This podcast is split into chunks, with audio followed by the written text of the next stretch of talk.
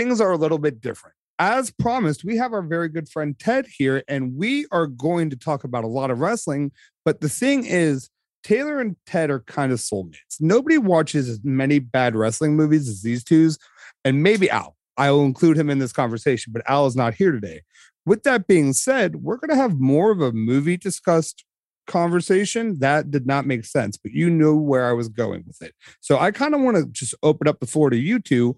Uh, but before we do that, Ted, just like we did on your episode, I would love for you to plug your stuff right at the gate so we make sure everyone here can support you. Uh, you can find me on Twitter at Hillbilly Hill, uh, the Hill Truth Podcast, uh, Spotify, uh, Apple, Google, all that stuff.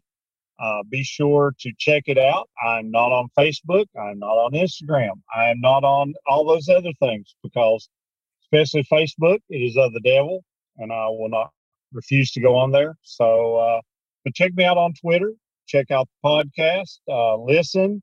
Uh, you can find all the podcast stuff uh, on my Twitter. Uh, also, give a five star review because I've found out that's what the bots and the uh, algorithms really cater to. So go on Apple and give it a five star review. To start this off, Ted, I know that you watch a lot of uh, wrestler movies because we at one point had a conversation about Shutter Speed. And I think we're yep. the only two people in the universe that have seen that movie. So Probably. I know that you watch a lot of bad wrestler movies, but my topic today is a little bit of a flip of the script because I wonder if you could tell me what the best movie with a wrestler in it you've ever seen is. I have one, but I don't think it's probably the one that you're going to choose. Mine is a little nostalgic. This wrestler is not in it for a lot of the movie, but this wrestler used to come around uh, during the territory days every now and then and show up uh, in my hometown gymnasium at the high school and do matches. And I'd see him on TV, I'd seen him live in person, and then I saw him in a movie, and it just has always been in my memory. And that is Escape from New York, Ox Baker. Oh, yes. I love that movie, dude that's one of my classics. Like as a as like a mid teenager, I had it on a DVD that I found. I think it was my dad's or something, but I would pop it in every day. That's one of those everyday movies. Snake Plissken, let's go.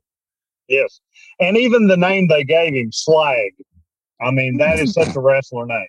That could have been part of Retribution. Slag, T Bar, Mason Slag.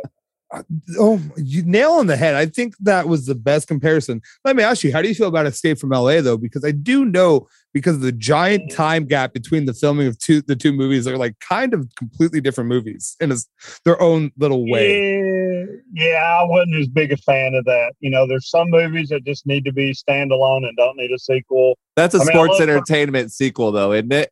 Yeah, that that was that was taken like Escape from New York was the Horseman with Jim Crockett, and then trying to do something in uh, late WWF or even early WWF and trying to recreate it with, uh, I don't know, just pick four uh, Tito Santana, Koko B. Ware, and two other guys and put them in a, um, a stable and make them heels.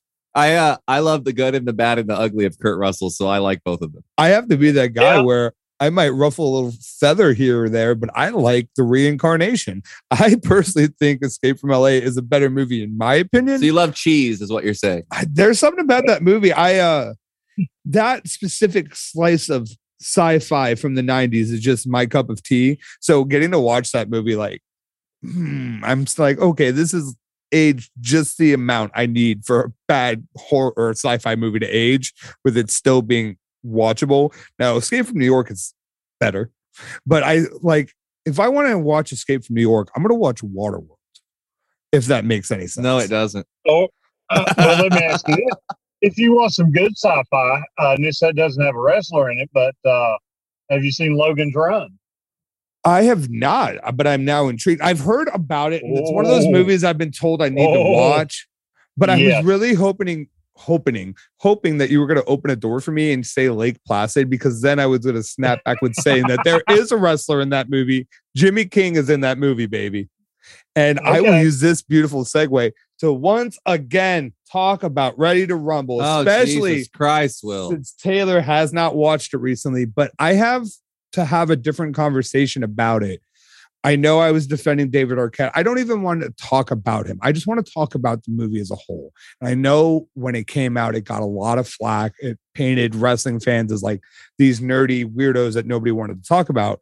But when you watch that movie, a lot of the interactions you would have, especially where they were, they were in the South, like they weren't in a like metropolitan area, you know, there and there was a lot of people that either picked one side of the world or the other side and either loved or hated wrestling. But the thing about that movie, when you go back and watch it, when you're a little too invested in the sport like I am at this point, you noticed how accurate that movie is. And it's a completely different, like when you take it for what it is, it's a much better movie because you like even in the beginning of the movie, as soon as DDP and King are in the ring, they're walking through a match. Like they are sitting there calling the match as you're going, and it's to a like pinpoint, and it's exactly what you expect when a match is going through. Like if you know the like dynamics of that, they're doing everything right. Then even to the calling the finishes, the main promoter is supposed to be Eric Bischoff going rogue. Like every little detail of this movie, they talked to people and they wanted to make it as accurate as possible. And there was a lot of effort put into it. But I think because of the David Arquette title thing, and then the fact that wrestling fans were mad that a little bit of truth was thrown in their face, this movie got bastardized. But if you go back today and watch it, this will really show you, like, if you want to go into the, get in the business or even see what it's like to take the glasses off and peel the skin back a little bit and see the, how the industry works. I think this movie is a perfect example of that. Great movie, bro. I Oh. mean, I mean for you. No, you Great don't. I for was fuck Great you. You don't for get to do this. You were telling me I was an idiot the other day, so no. no, you're an idiot because you tried to put the belt on David Arquette again. To me, Ready to Rumble is in the same vein of Days of Thunder Okay. because NASCAR fans, really a lot of true NASCAR fans, hated that movie. But the casual fan, hey, it's got Tom Cruise in it. So, you know, you love that. So, you know, I was okay with Ready to Rumble, just like I was okay with Days of Thunder, just like we got now uh, the show uh, uh, Heel yes, uh, the Starz great, great show. and you know things like that and i think that is the thing is that some people were upset not that it's it's sort of like when you tell the kid there is no santa claus and you show him the old man with the fake beard in the back of the mall and say no here see it's we want to believe we know it but we don't want to know it does that make sense No, hundred percent. And it's just trying to, to live in the illusion, even though at this point when this movie came out, kayfabe was kind of dead. But it was a whole nother thing for WCW to acknowledge it. WCW always like to, you know, hit you with the hot shots and get the like low hanging fruit by exposing the business. But I think this was a whole nother level of exposing the business that really, besides be or beyond the mat, we really didn't see in wrestling up until this point. I think what this movie came out in 2000, 2001. So you're now getting this like people are seeing things they've never seen before and they don't even know how to process it because I don't think Yep. smart fans were as commonplace. They still existed back then, but now everyone's a smart fan. I I can't believe you chose that movie. Of all the movies that have wrestlers in it, that's the one you decided as your best movie ever with a wrestler in it. Well, so first and foremost, you have all the hits. When you look at how many fucking wrestlers are in that movie, It does have a handful of wrestlers. I don't think you can deny that. No Holds Barred is another one that's got way too many wrestlers in it. This- there's not that many that have seven or eight wrestlers in it. this might be me showing my age a little bit though, but that was like a very major movie when I was a little bit younger. Like that was a movie that got a lot of replayability for me, and I still hold near and dear. Like I stayed up until like four o'clock the other day watching because I found out it was on Spectrum on demand, and so I dropped what I was doing and I put it on, and that's why I'm able to talk about it like this because I'm sitting there. I've watched this movie a million times. I really love Like Mike, but I'd never try to defend it as a good movie. Like I would never go out into the street and be like, Lil Bow Wow just gave the best performance of his career. You know what I mean? Like that's never gonna happen. This is a great movie, though. It's a redemption story, and you have drunk Mean Gene asking someone if he's sexy. What more do you need out of a movie, Taylor? I know. I need to think a little bit more than I need than that movie gave me. It didn't give me enough thoughts. but so it's And- doing Oh, I'm sorry, Ted. No, I was just going to say the other movie because you were talking about those and and the cheesy movies and some of those are good, but like I said, Escape from New York, and then as far as my other pick, as far as a wrestling movie, sort of. Well, I mean, it is a wrestling movie, but it's more about a man's redemption. Is the wrestler with Mickey Rourke? Mickey Rourke, good Great movie, choice. good movie. So I love that. Do you have a second choice? I Tyler? have 'Cause a, I do. I have a choice. I have uh, as the first choice. So I've been like kind of uh, bouncing around all week, going through all the movies I've seen and like trying to figure out what holds the highest ranking for me if I was going to rate a movie. And my first thought was obviously like Princess Bride because you can't really go wrong Mm. with the story of Princess Bride, and Andre is perfect in that movie. But I got to thinking about it, and I think Man on the Moon is a better choice. Have you ever seen Man on the Moon with Jim Carrey? Yes, yes, So the, I, the idea of this movie is secretly he loves wrestling in real life and he saw a heel as a kid and decided that he was going to base his act off of trying to make people hate him. Like that was his whole goal. He didn't care if you laughed at him or not. All he cared about was getting a pop or a reaction. It didn't matter to him whether you thought he was funny. He hated the word comedian because everything he did was in the vein of i want this specific reaction I don't care if it's laughter. I don't care if it's anger. I want a reaction no matter what. And that's the same way that you see wrestlers come out face or heel. You're looking for a reaction one way or another. You know what I mean? And I think the Jerry Lawler stuff is really interesting because they did make it kayfabe until way after the fact when Jerry Lawler decides to give shoot interviews. You know what I mean? It was kayfabe. And in filming this movie, Jim Carrey literally slapped him in the face without his knowledge. Like he was so deep into character that he walks up to Jerry Lawler and gives him a smack across the face. It's brilliant. And honestly, Jim Carrey's brilliant. So I just think like as far as critically acclaimed, like you can't get much better of a movie than Man on the Moon, especially when it involves a tad bit of wrestling, you know, like it kind of is the story of someone working the crowd like a wrestler would. And it really drew my attention as a kid because I'm kind of an SNL guy, both old and new. I really love the lore of the backstage of SNL. You know what I mean? And he's got so much of these little stories and lore that come with his career that really makes me interested in him to start with. Plus, I love Jim Carrey stepping out of the box that he sits in usually. And he does that Yeah. quite a bit with like the Majestic and, you know, 27. There's all these movies. It's 27 or 23. I don't know. You know what I'm talking about. Yeah. So he steps out the box of these comfortable spots. And whenever he does, he really amazes me. And this movie, whoo, whoo, whoo, whoo, whoo. Did have you heard the story behind uh, how Andy Kaufman got up with Jerry Lawler? I haven't. Bill Apter. Uh, Andy Kaufman had first went to Vince Senior. Oh, I did hear this. Tell the story. It's so interesting. Yeah, he wanted to do something, and uh, then he got with Bill Apter, and they said, you know, uh, they were hanging out somewhere, and he went back to Bill Apter's apartment. It was like two a.m. And Bill was like, "Okay, Vince Senior don't want anything to do with you." But he said, "I know these guys in Memphis, and they do some uh, crazy storylines and some crazy things." And he was like, "Let me call Jerry Lawler." And he was like, "It's two a.m." And he's like, "He's a wrestler. They're always awake." And then he called Jerry Lawler, and and things just progressed from there. And uh, you know, the rest was history, as they say. But I just thought that was so interesting that uh, you know Vince Senior didn't want anything to do with the storyline, but then you know Bill Apter gets Jerry Lawler and Andy Kaufman together, and then you got all the Tonight Show stuff and everything else, and uh, it was something that was uh, really creative and uh, you know garnered a lot of attention.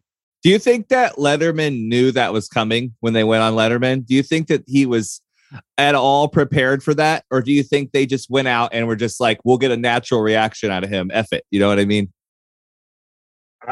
knowing those two and the way Jerry Lawler is, I, I think that he probably and Andy sit down, let's work him. You know, let's work him and and probably get the natural reaction. Well, you could see on Letterman's face that he doesn't get shook very much, but he was a little bit nervous towards the tail end of that. When Lawler gives him the smack in the face, you could see on his face Yep. like he's like, how do I how do I do this? Like he, I like Letterman a lot because when he gets into situations, his brain keeps rolling, and you can always see almost what he's thinking. Him like getting himself through situations, and that's what he did in that one. He was like, how am I going to handle this the right way? Oh, I'll just make fun of Andy Kaufman because that, way- that way I can't get beat up. You know what I mean? Yeah, yeah. So I, I always love Really? Letterman, but I think it's because he's an Indiana boy and I'm an Indiana boy. I can't help myself. Yeah. There you go. See, if we're gonna go take the cheap way out and like just use a movie that is known to be one of the great movies in cinema, though, I'm gonna cheat then and just say, let's go with the Waterboy then. That's a good. That's a good choice. I would have accepted that far before I would have accepted your other one, Fuck you. dude. I'm telling you, I love the Water Boy. I was just watching that the other day, and he goes, "Looks like you need a shower, Stinky." So you did this to yourself because you brought me right back to our. You did this to yourself because you brought me right back to Ready to Rumble. It did exactly what it needed to do on both ends. Not only did it appease me as a wrestling fan all these years later, Taylor, but it brought me into wrestling when I was a kid. So fuck you. That movie did what it was supposed to do. The same Man on the you- Moon did not put you into wrestling. the same feelings you have about the Generation X that you shared on uh, Ted's podcast are the same problems you should have with Ready to Rumble. There's What? no way around it. You said that it was sophomoric and it didn't age well. That movie does not age well. The jokes don't age well any better. The only jokes that do not age well are like a very small scene in which they are in the drive-through and they are berating that one girl. Other than that, there was nothing in that movie. and butt jokes. It's all fart jokes. The whole movie. That and that is your or that is your personality, Taylor. So why don't you love this movie? Well, then why don't you love DX? I do, but I'm just saying, like, there's generations of it I prefer. You know, Nope, I don't understand. Generation X, I don't 2006. Without Chyna, it's not worth it. that's that's a very compelling argument though I, it's weird that triple h ended up having the more memorable uh dx generation as the leader because as soon as shawn went back like i mean i just said that's my preferred generation but everybody really does talk about triple h's version of dx more so than the shawn triple h duo is that just me No, it's not. It's a thing. People love Shawn though, way too much. Yeah. Well, so and I think that'll lead us on to the next thing we're going to talk about, and that's tag team wrestling. I know that opinions differ here, so I'm really intrigued to have this conversation in general, and it's actually part of the reason why I wanted to have the conversation. I really like tag team wrestling, but I feel like there's a lot of opportunity here. I know you're a huge fan of tag team wrestling, Ted, and Taylor fucking hates. He just hates. God, you just have He to put me on the spot. It's not so cut and dry. I don't hate tag team wrestling. I just don't like it as much as the rest of the wrestling. I like singles wrestling better. I, I probably like tag team wrestling better than trios wrestling. I just like one on one, you know, mano a mano. Meet me in the center of the ring. Let's duke it out. You know what I mean? I just maybe that's just me. I always found the idea of a of a hot tag to be annoying where it's like someone's like crawling over there. I'm almost there. I'm just a couple more feet. It's the same thing with like a ladder match. You know, they're slow climbing a ladder. People don't climb like that. People also don't crawl like that and then get a burst of energy to jump five feet. That's not how life works. I'm sorry. Have you ever army crawled across the field and then been able to jump five feet? Because it doesn't exist. So if you think the worst like jump like tag like that is bad, try watching them at one and a half speed because when they're quicker, they look even worse sometimes. Ted, what's your opinion? Just throw us off. Oh gosh. Taylor, Taylor, Taylor. Tag team wrestling is good because there's already so much story involved. You you not only got the opponents and like you said that that selling because you got the hot tag because at least you got someone else coming in and being fresh that can make it realistic to be a hot tag Whereas you got somebody in the ring who is selling in a singles match, and then all of a sudden they hook up, brother, because they're fired up, brother, and then they go on a rampage.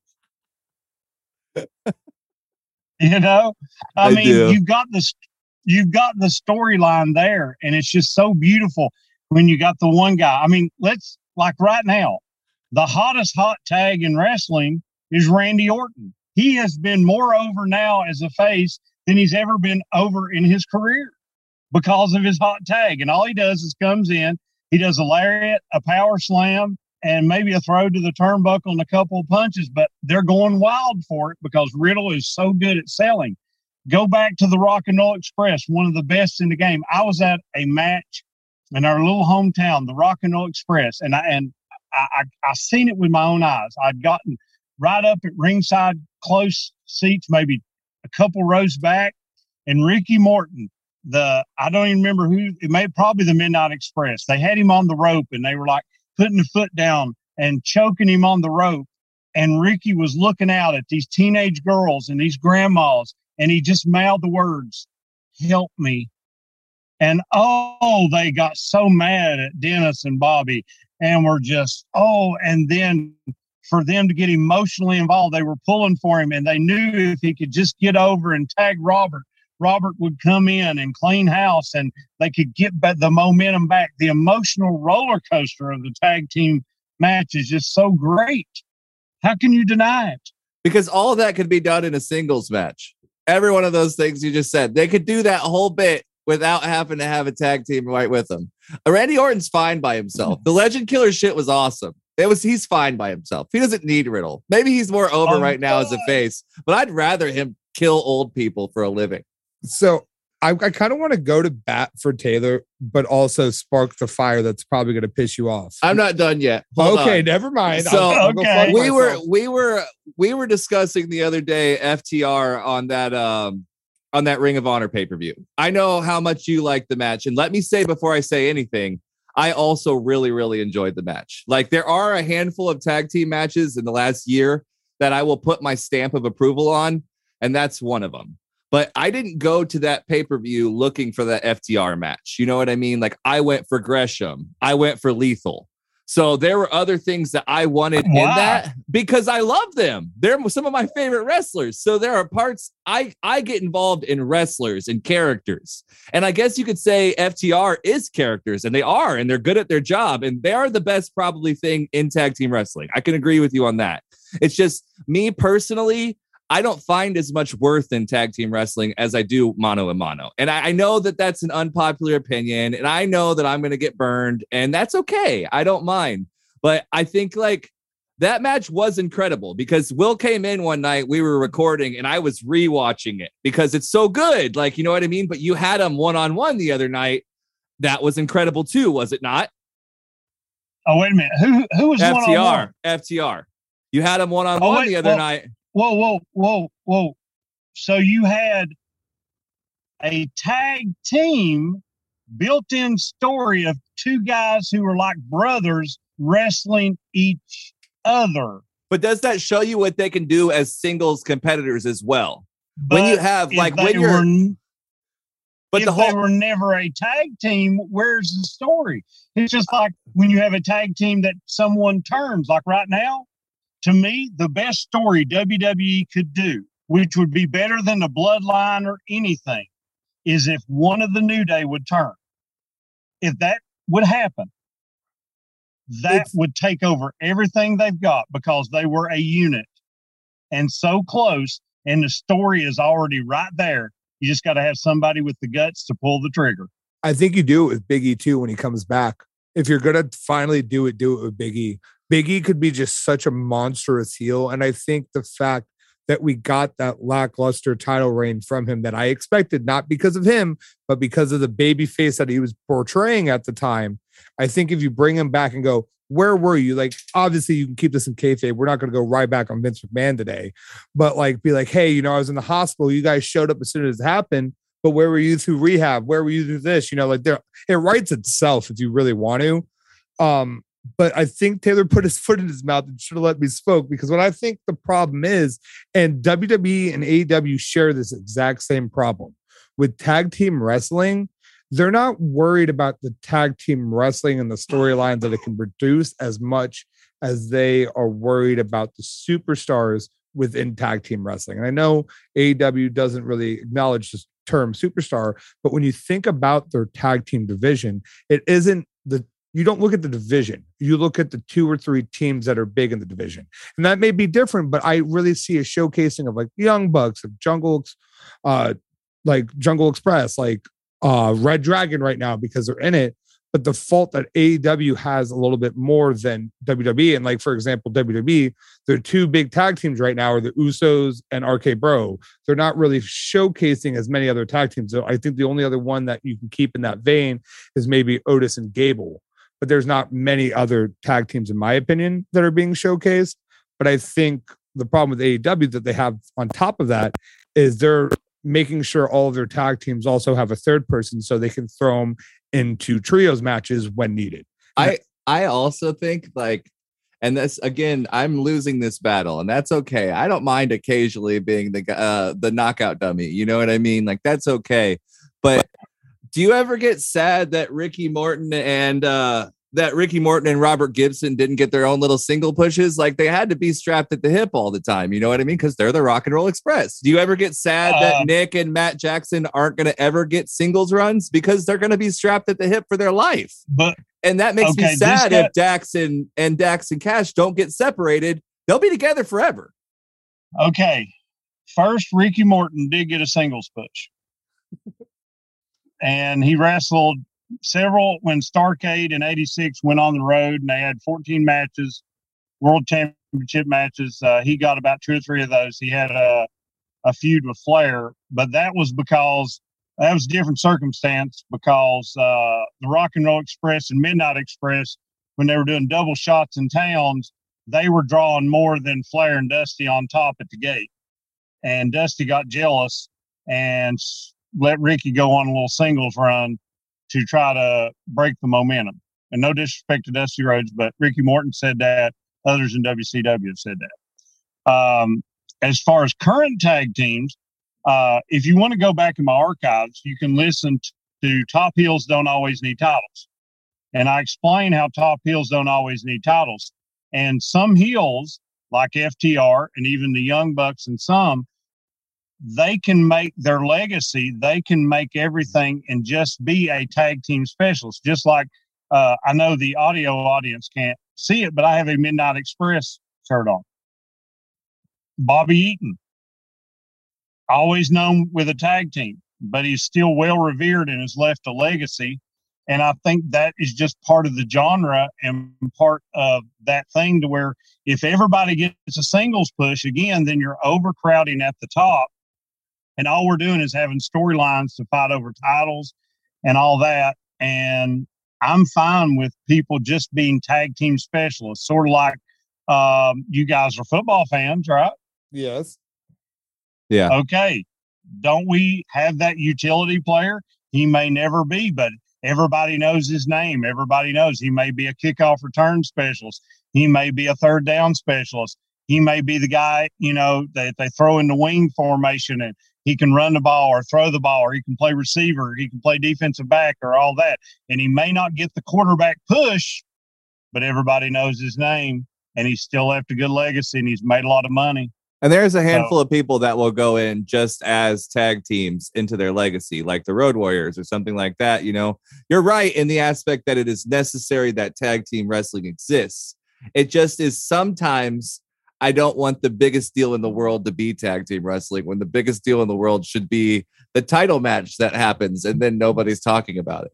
But to what? Ted's point, though, if it's booked right, that can very much be the most important thing. That it's like he said so many times that those title or not even title matches, those tag team matches were headlining shows because that was the must see television. And I think uh, we talked about the other day Dusty Rhodes and his tag team partner and him breaking off and becoming Dusty Rhodes. Like, had he stuck with his tag team partner, that would have never happened. And we needed that. So occasionally it's not always a bad thing when you've got someone no, like no. like Dax Harwood, who is a five tool player, correct? Like he he can do yes. everything. He can do mic work. He has the look. He has the entrance. He has the match skills. He has the in ring skills. He has it all. He has everything. So why wouldn't we want him in a singles match? Like I understand he has a place in a tag team and he can build his legacy in that tag team. I get that. What I'm saying is there is untapped talent to him or Cash. Either way, take it either way. Both of them have untapped but, talent that's never going to get out because they're in a tag team and they have to play off each other. Did you did you hear Cash's and Dax's interview together with Renee uh Paquette? You know, Oh, we know who you're talking about. wife. Yeah, I didn't. Yeah. I didn't hear it. What'd they say? Okay. Cash was talking about the match and he said, I don't want to be a singles wrestler. He said, if I don't want to split up with Dax, if that happens, I want to retire. So I think a lot of times as fans, we project what we want, but Dax and Cash may be perfectly happy being that tag team because they've said that's what they want to leave as their legacy because their next goal they they said their two big bucket list goals to go is they want to be the first two-time AEW World Tag Team Champion and then they want to win the IWGP Championship so they can be seven star. So they said with all those world titles, how can we not be in the conversation of greatest tag team of all time? And that's a fair assessment, but that doesn't always mean that's what's going to be happening four years down the road. You know what I mean? There's plenty of time. They're not going anywhere. They're young. They're at a new company.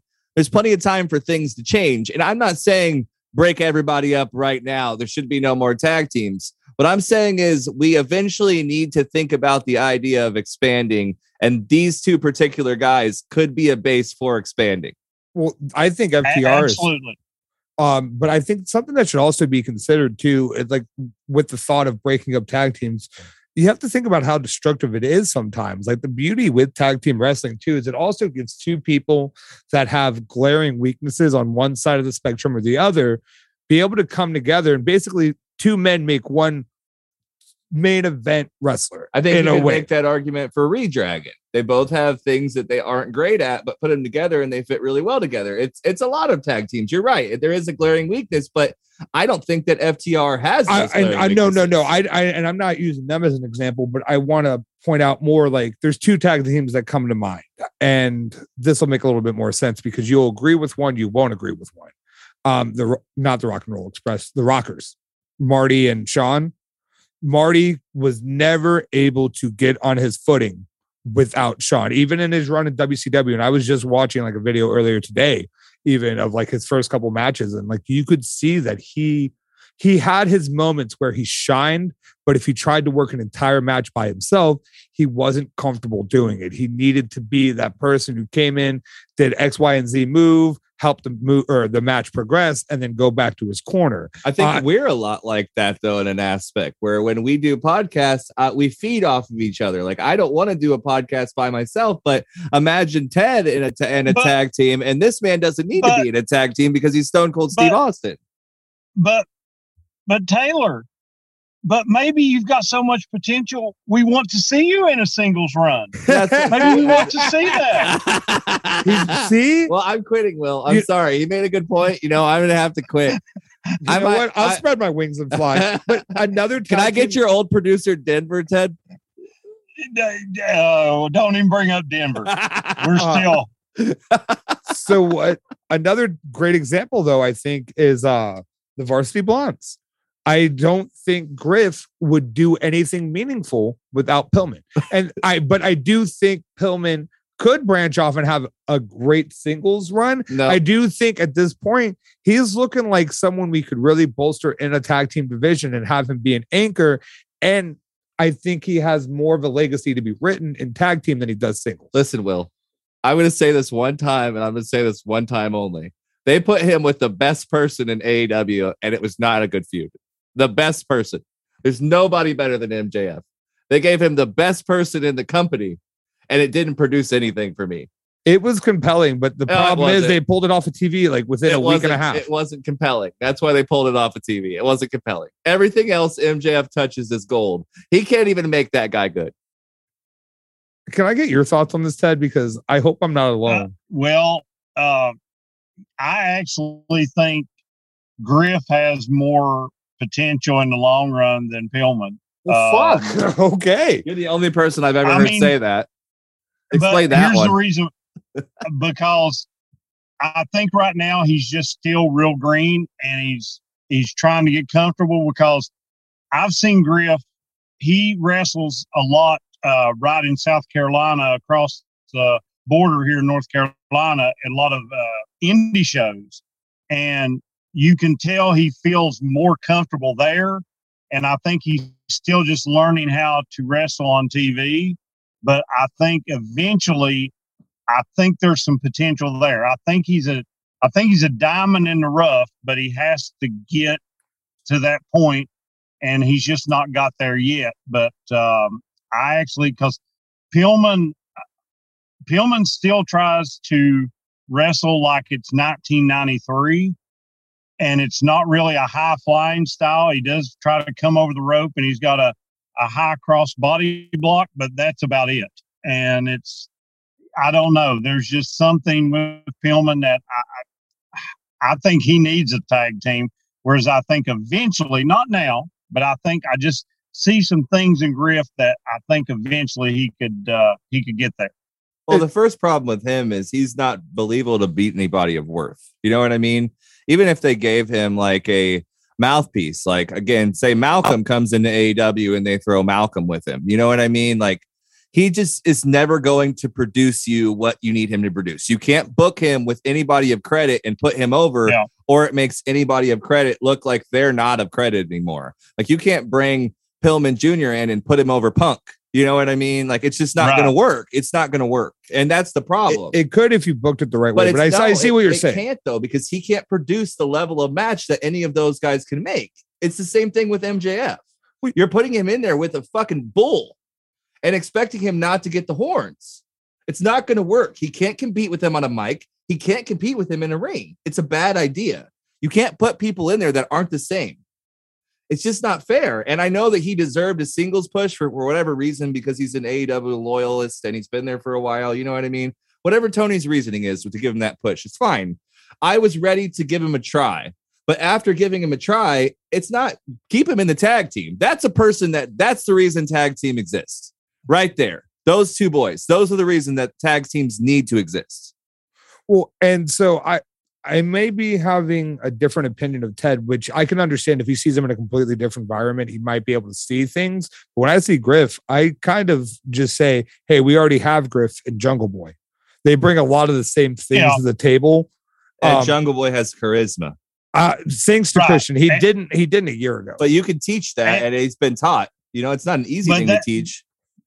That's what I'm saying about Griff. He's nowhere near there. There's just some things I've seen. I think if he stays with it, he might could get there. But it, it just you know time will tell, and he and he may never get there. It just depends. But uh, like you were talking about Pillman and those, but going back to tag teams, the other thing you got to remember that I guess I enjoy about it is for years and years and years when we had all those decades of you know, we got the run of the Hardys and Edge and Christian and the Dudleys and some of that. But then we lost tag team wrestling for many, many years.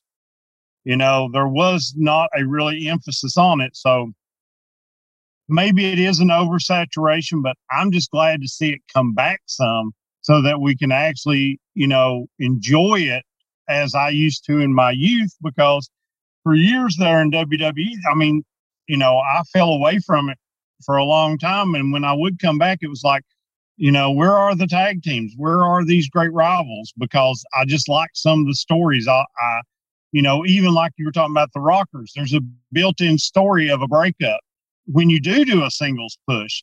And sometimes they need to start out in a tag team, like right now. Eventually, you're going to have to break up the Acclaimed. And, you know, I think, I think Bowens is going to be a great singles wrestler one day. But what's that do for but, Caster? Because it doesn't do anything for Caster because I don't think he can survive on his own. I disagree. I think he could. He he may could, but then again, you may have to find him another tag team partner. He may be one of those to where that may be his legacy. That may but but that's the other thing I love about AEW is even though a lot of these tag teams may be on dark or, or maybe on elevation or may just get a little bit of you know squash matches here and there whatever and get beat all the time.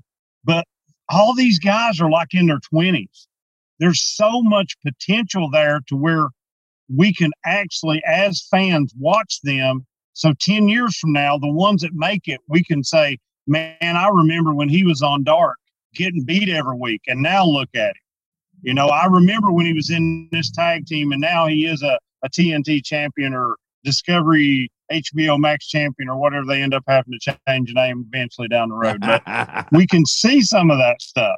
What if they So started naming the belt after their shows? Like it was like the Sopranos Yeah. Championship or something. Yeah, or, or the you know the Andy Griffith uh, Memorial title. You know, I love like that. that. I'd love that if it had a picture of Andy Griffith on it. Well, Ted makes such a great point. Though, I'm too, all though. in. Think about like the Hollywood Blondes. And Andy.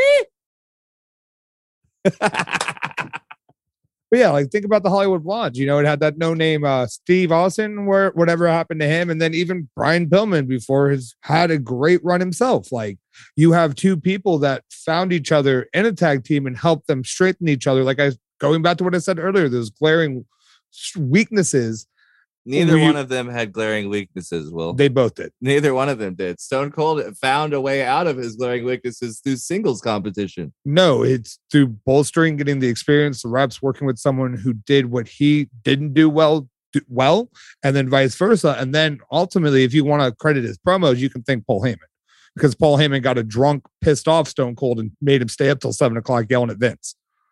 Or not Vince, it was Eric. It was Eric. Did you he was yelling at. Wikipedia this?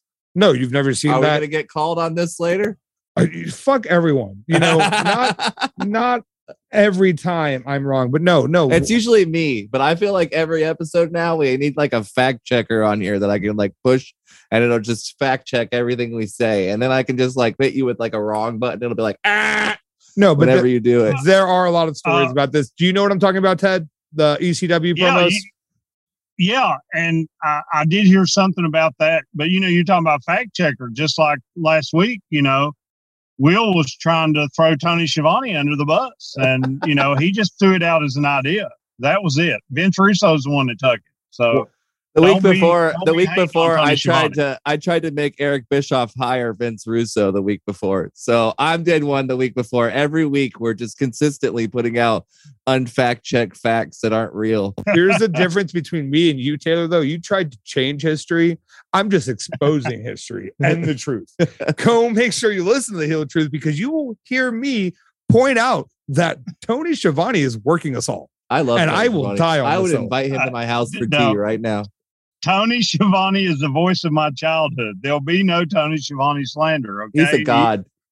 He, is. He is the man.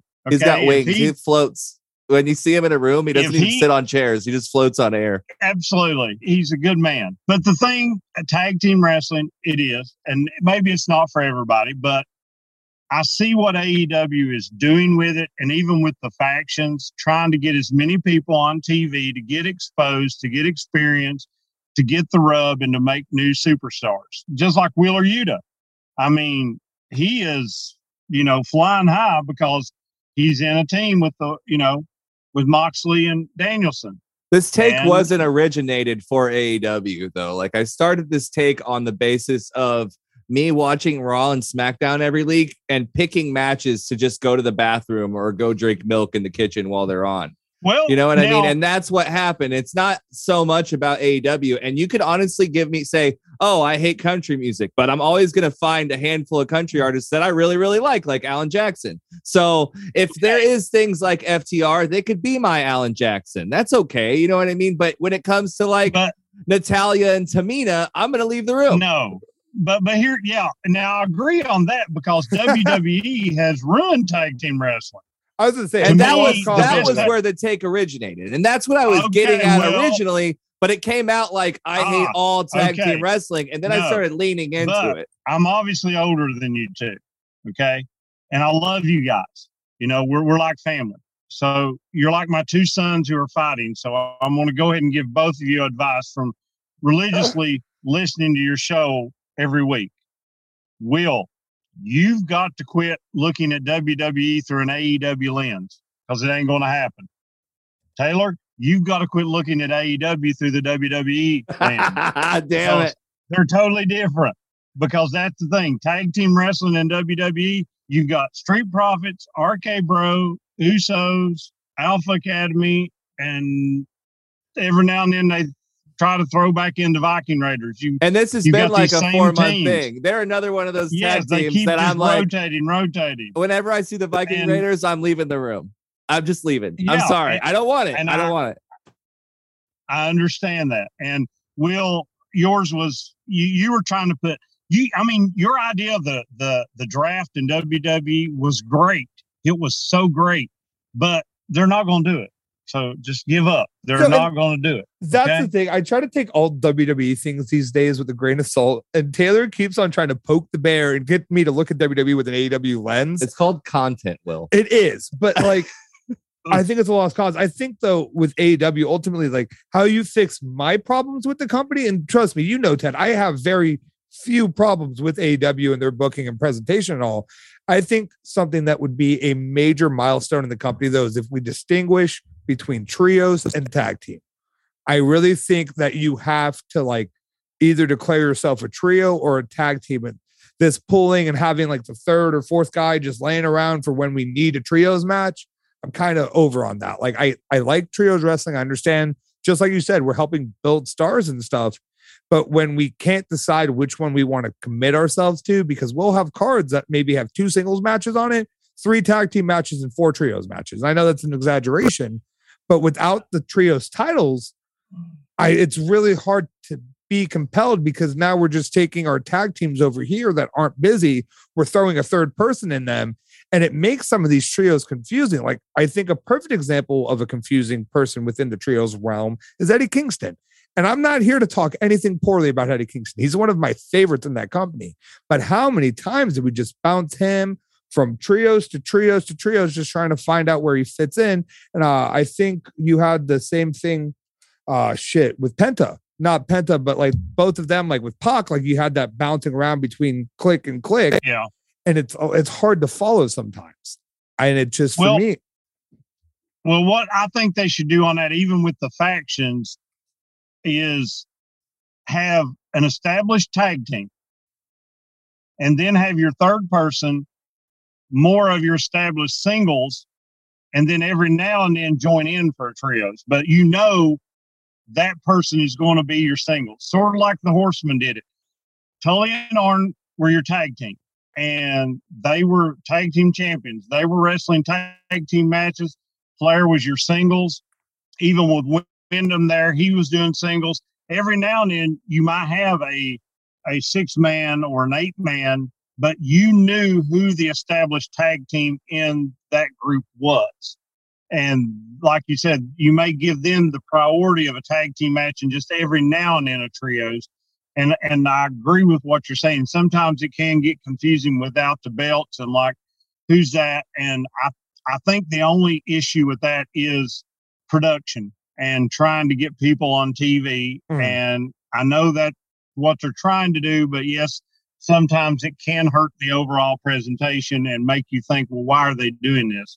Why is this happening this way? Because, you know, even in AEW, you've got a lot of eight man, 10 man tag teams and stuff like that. So it can be overbearing at times. I will agree. And it's getting to a point where they're pushing people out like Jack Evans and Angelico. oh God, not this again. No, I'm not even gonna let you finish that. Uh, Angelico was just on Dark the other day. He's still there. oh man, so they split them up. Not following your Yeah, he- are they, Ted? They didn't hear this podcast at all, did they? No. Nope, but they split and them up. Helico was there. So, but what, and see, that's a dream match that I know will never be done. But I would love to see Angelico with his submission style of wrestling and those long, lanky arms and legs against Bryan Danielson in a submission uh, match to where you had to submit to to win. that could definitely happen, you but it would probably end up on dark, knowing the Can, way. can we bring just the Yeah. stipulation of a submission match back in general? Like I know this is off topic, but what happened to that or like Iron Man matches? Those just don't exist anymore, and it's insulting. Well, you've got a submission match coming up, Ronda and Charlotte. He don't Do know nothing you? about that. He pretends like he watches the matches and he doesn't watch them. He's doing other things. He's just trying to avoid this uh, pinky promise that he made, so he doesn't get kicked in the nads. He knows what he's doing. I'm actually pretty sure I'm clear and free as of this episode being released. So No, man, I don't. Praise think so. the it's Four, Lord. it's four. He keeps trying to shorten it. First, it was four weeks, and then it was three, and this is like the second week. He just keeps trying to make it shorter and shorter so he can get out of his jail sentence. Taylor, can you um can you tell me what date it is? I don't know what date it is. You think I have a calendar in here? What are we doing? So it's like May the fifth or sixth, something like that. by the time this comes out, yeah. So um Taylor, just You're to supposed to remind you, pretend like this is. You're supposed to pretend like this is live, and I'm actually telling you the date because this is the day we're doing it. exactly, I can't- Ted. That's what we're doing. this is live. I I'm- don't know why you're trying to pretend like it's not. I'm not Andy Kaufman and I'm not Jerry Lawler. I'm not selling anything here, man. So, yeah, I'm Taylor- going all full. The kayfabe's dead. I'm breaking it in half.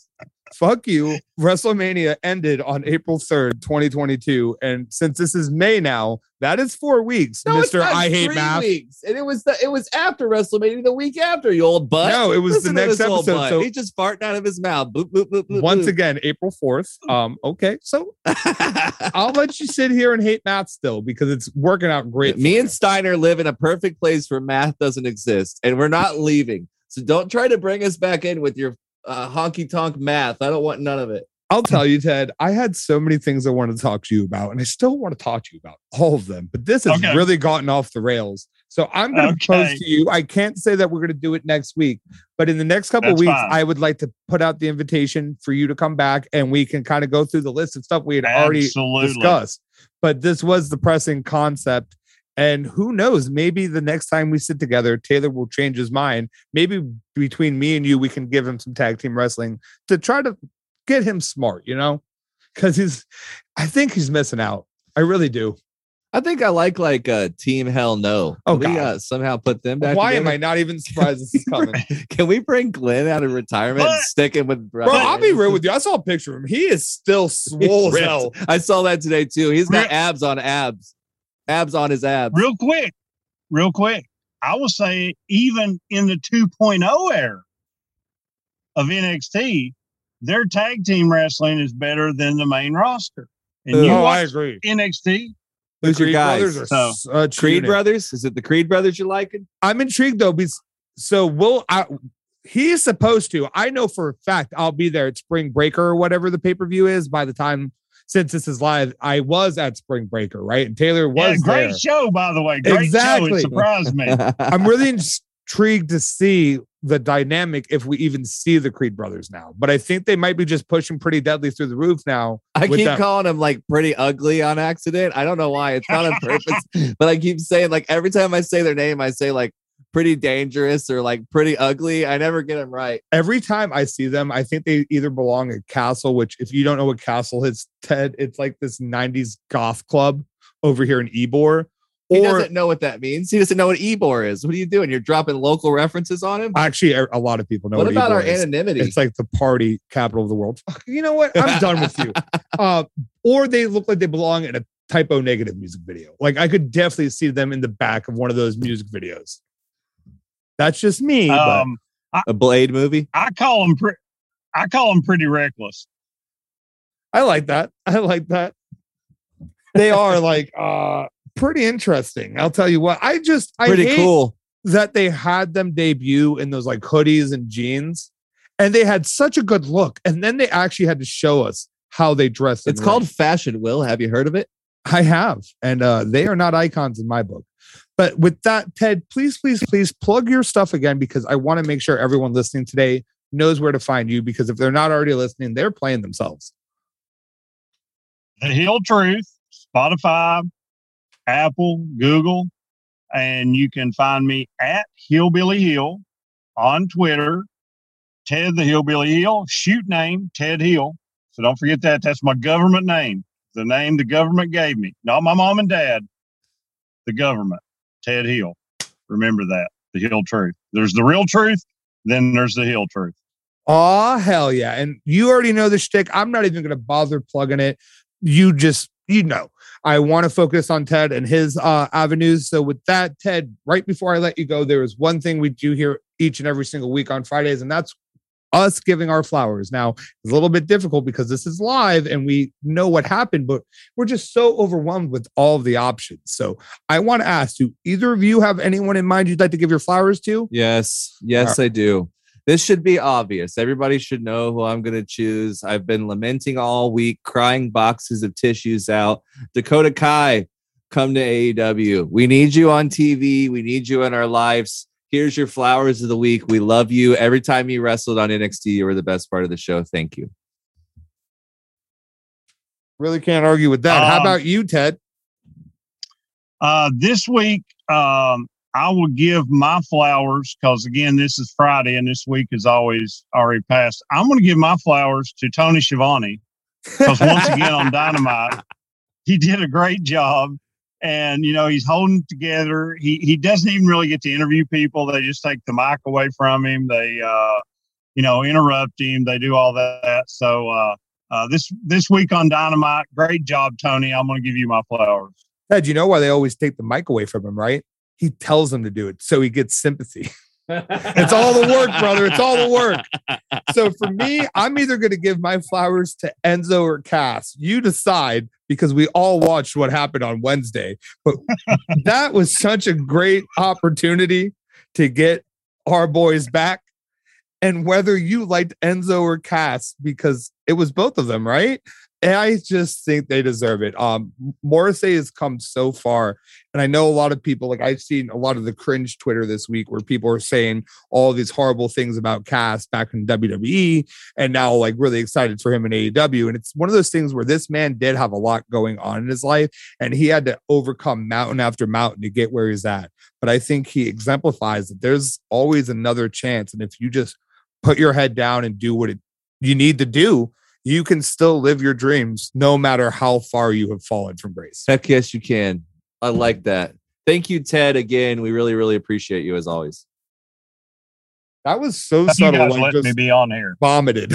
no, dude, it is our pleasure. Um, like I said, this is an open invitation, so we will get all of the intricates of it worked out after the show. Um, I know we are running out a little bit of time for a whole mess of things, but just seriously, the fact that you were able to take out some time of your day and yell at Taylor about tag team wrestling means more that you know uh, to us, man. We just appreciate you, all that you do, and I think you are like a beacon of light and hope within the wrestling community that doesn't get enough praise for what And- you do each and every single day. An IWC cherub.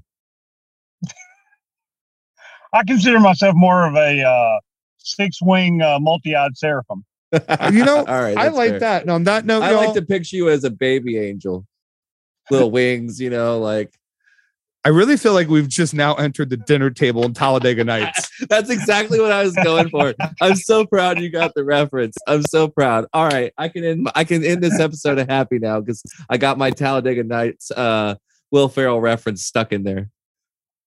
Ted, we'll see you soon, guys. Uh, soon, guys. you I pluralized you, but it's okay, Ted. We will see multiples of you soon. The Until next time, y'all.